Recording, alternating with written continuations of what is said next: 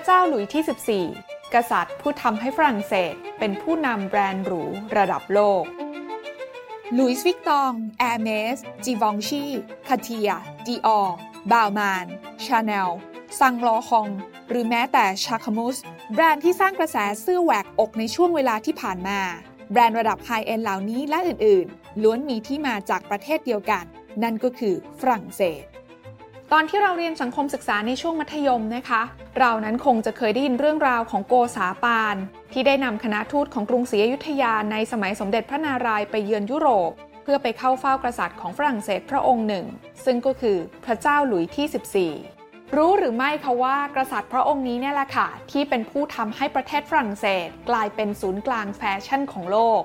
และทำให้ทุกวันนี้นะคะฝรั่งเศสนั้นเต็มไปด้วยสินค้าแบรนด์หรูหราที่มีความต้องการจากทั่วโลกพระเจ้าหลุยส์ที่สิบสี่ทำสิ่งนี้ได้อย่างไรลงทุนแมนจะเล่าให้ฟังขอต้อนรับเข้าสู่รายการลงทุนแมนจะเล่าให้ฟังสนับสนุนโดยแอป Blockdit อยากได้ไอเดียใหม่ๆลองใช้ Blockditย้อนกลับไปในช่วงที่พระเจ้าหลุยส์ที่สิบสี่ขึ้นครองราชย์ในปีคริสตศักราชหนึ่งพันหกร้อยสี่สิบสามศูนย์กลางแห่งแฟชั่นของยุโรปในขณะนั้นไม่ได้อยู่ที่ปารีสค่ะแต่อยู่ที่กรุงมาดริดของจักรวรรดิสเปนที่มั่งคั่งจากการขยายอาณาเขตนะคะไปยังโลกใหม่กับอีกหนึ่งเมืองค่ะที่อยู่ที่คาบสมุทรของประเทศอิตาลีที่มั่งคั่งจากการเป็นเมืองท่าของอาณาจักรเรเนซองส์ในเวลานั้นสำหรับจักรวรรดิสเปนเมื่อเงินทองหลั่งไหลเข้ามาก็ผลักดันให้เกิดการพัฒนาเศรษฐกิจในประเทศในช่วงเวลานั้นทั้งวัฒนธรรมศิลปะและแฟชั่นก็ต่างเฟื่องฟูแฟชั่นของสเปนในยุคนั้นนะคะจะเน้นไปที่ความงามสง่าเคร่งขรึมและมีสีดำเข้มบรรดาราชสำนักทั่วยุโรปต่างก็เดินตามแฟชั่นของจักรวรรดิสเปนในตอนนั้นค่ะชนชั้นนำของฝรั่งเศสในช่วงเวลานั้นนะคะต่างก็ต้องนำเข้าสินค้าชั้นดีจากหัวเมืองใหญ่ๆในยุโรปทั้งผ้าทอลายนะคะจากบรัสเซลส์และเนเธอร์แลนด์ซึ่งก็เป็นส่วนหนึ่งนะคะของดินแดนในอาณาจักรของสเปนเช่นเดียวกันกับสินค้าจากคาบสมุทรอิตาลีฝรั่งเศสก็ต้องนำเข้าลูกไม้และกระจกสองหน้าจากเวนิสหรือแม้แต่ผ้าไหมชั้นเยี่ยมจากมิลานที่นำเข้ามาจากจีนเพราะในฝรั่งเศสช่วงเวลานั้นนะคะยังไม่มีความสามารถที่จะผลิตสินค้าชั้นดีคุณภาพสูงจนสามารถเทียบเคียงกับแหล่งผลิตเดิมได้เลย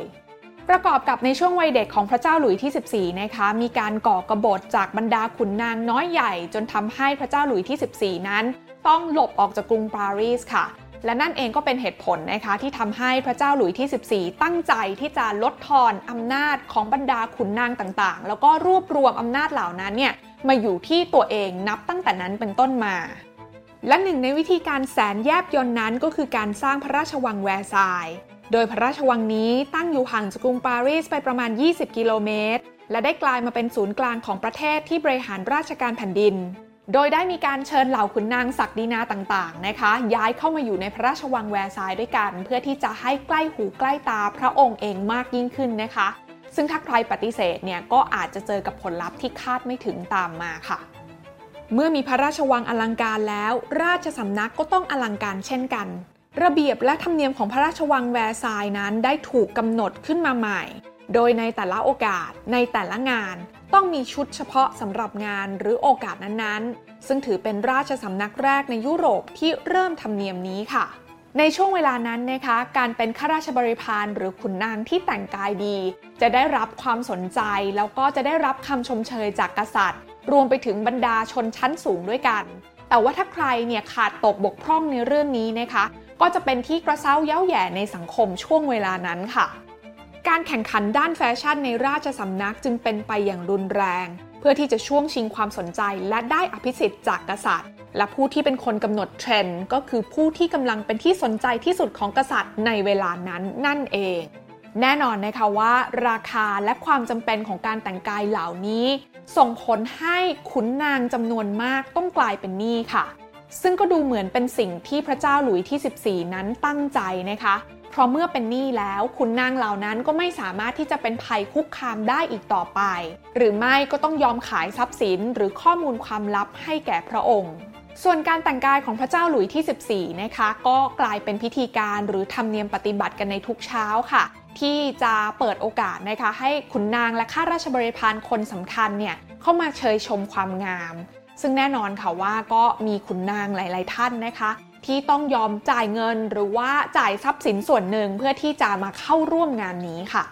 พระเจ้าหลุยส์ที่สิบสี่และรัฐมนตรีคลังชองบัปติสกอลแบร์ได้ช่วยกันปฏิรูปอุตสาหกรรมสิ่งทอ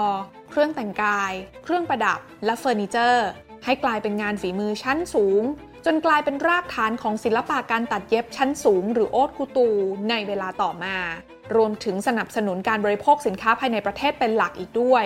ถึงกับขั้นมีคนกล่าวว่าถ้าสเปนในเวลานั้นมีขุมทองในเปรูเป็นขุมทรัพย์สำหรับฝรั่งเศสเองแฟชั่นก็คือขุมทองของเขาเช่นเดียวกันฝรั่งเศสนั้นรู้ดีนะคะว่าตัวเองต้องการก้าวขึ้นมาเป็นมหาอำนาจในด้านศิลปะวิทยาการและวัฒนธรรมและการปฏิรูปดังกล่าวนี้ได้สร้างงานให้กับประชาชนชาวฝรั่งเศสเป็นจำนวนมากและก็สามารถผลักดันให้สินค้าแฟชั่นของฝรั่งเศสนั้นเป็นสินค้าส่งออกสำคัญสร้างรายได้กลับมาให้กับประเทศได้อย่างมหาศาลแม้ในช่วงเวลานั้นนะคะพระเจ้าหลุยส์ที่สิบสี่นั้นจะออกทำศึกสงครามกับประเทศต่างๆในยุโรปอยู่เป็นประจำค่ะแต่ว่ารายได้จากการส่งออกสินค้าแฟชั่นแล้วก็สินค้าหรูหราฟุ่มเฟือยเหล่านี้นำเงินก้อนใหญ่มาเติมให้กับกระเป๋าเงินของฝรั่งเศสให้ไม่ร่อยหรอได้ตลอดศึกสงครามชัยชนะของฝรั่งเศสในช่วงเวลานั้นได้นำอำนาจและชื่อเสียงมาสู่ราชสำนักโดยเฉพาะอย่างยิ่งนะคะเรื่องของศิลปะวัฒนธรรมแล้วก็แฟชั่นเนี่ยได้แพร่กระจายแล้วก็ได้รับความนิยมอย่างรวดเร็วพระราชวังแวร์ซายน์จึงกลายเป็นเหมือนสถานที่จัดแสดงสมบัติและวัฒนธรรมของฝรั่งเศสทั้งแฟชั่นศิลปะดนตรีสถาปัตยกรรมการแสดงและอาหารชั้นเลิศโดยอีกหนึ่งในนวัตกรรมแฟชั่นที่สำคัญที่เกิดขึ้นก็คือการให้กำเนิดซีซั่นของแฟชั่นในทุกๆปีนะคะจะมีผ้าแบบใหม่เครื่องแต่งกายคอลเลกชันใหม่จะต้องถูกนำมาเปิดตัวปีละสองครั้งทำให้เหล่าแฟชั่นนิสต้าต้องตามซื้อใหม่สำหรับทั้งฤดูร้อนและฤดูหนาวที่กำลังจะมาถึงจากเดิมที่ชาวยุโรปนั้นมักจะใส่เสื้อผ้าน้อยชุดนะคะมีไม่กี่ชุดใส่ซ้ำๆกันไปเรื่อยๆค่ะแต่เมื่อฝรั่งเศสนั้นมีการปฏิรูปด้านแฟชั่นก็ทำให้ชาวยุโรปนั้นต้องมีเสื้อผ้าอยู่ในตู้เนี่ยมากยิ่งขึ้นนะคะและแน่นอนว่าสิ่งเหล่านี้ก็เกิดขึ้นนะคะพร้อมๆกับการเติบโตของเศรษฐกิจที่มาจากการล่าอาณานิคมแล้วก็โลกใบใหม่ของแฟชั่นค่ะและถึงแม้ว่าในตอนนี้นะคะฝรั่งเศสนั้นจะไม่มีสถาบันกษัตริย์แล้วเพราะเหตุการณ์ทางการเมืองหลายๆอย่างที่เกิดขึ้นหลังจากนั้นเป็นต้นมานะคะแต่สังเกตไหมคะว่าอุตสาหกรรมแฟชั่นและอุตสาหกรรมสิ่งทอของฝรั่งเศสนั้นกลายเป็นความชำนาญการเฉพาะตัวของประเทศนี้ไปแล้วทั้งหมดนี้มาจากการวางรากฐานที่สำคัญของพระเจ้าหลุยส์ที่สิบสี่ที่ทำให้วันนี้ฝรั่งเศสกลายเป็นศูนย์กลางแฟชั่นระดับโลกที่มีสินค้าแบรนด์หรูมากมายที่คนทั่วโลกต่างอยากได้มาครอบครองในปัจจุบัน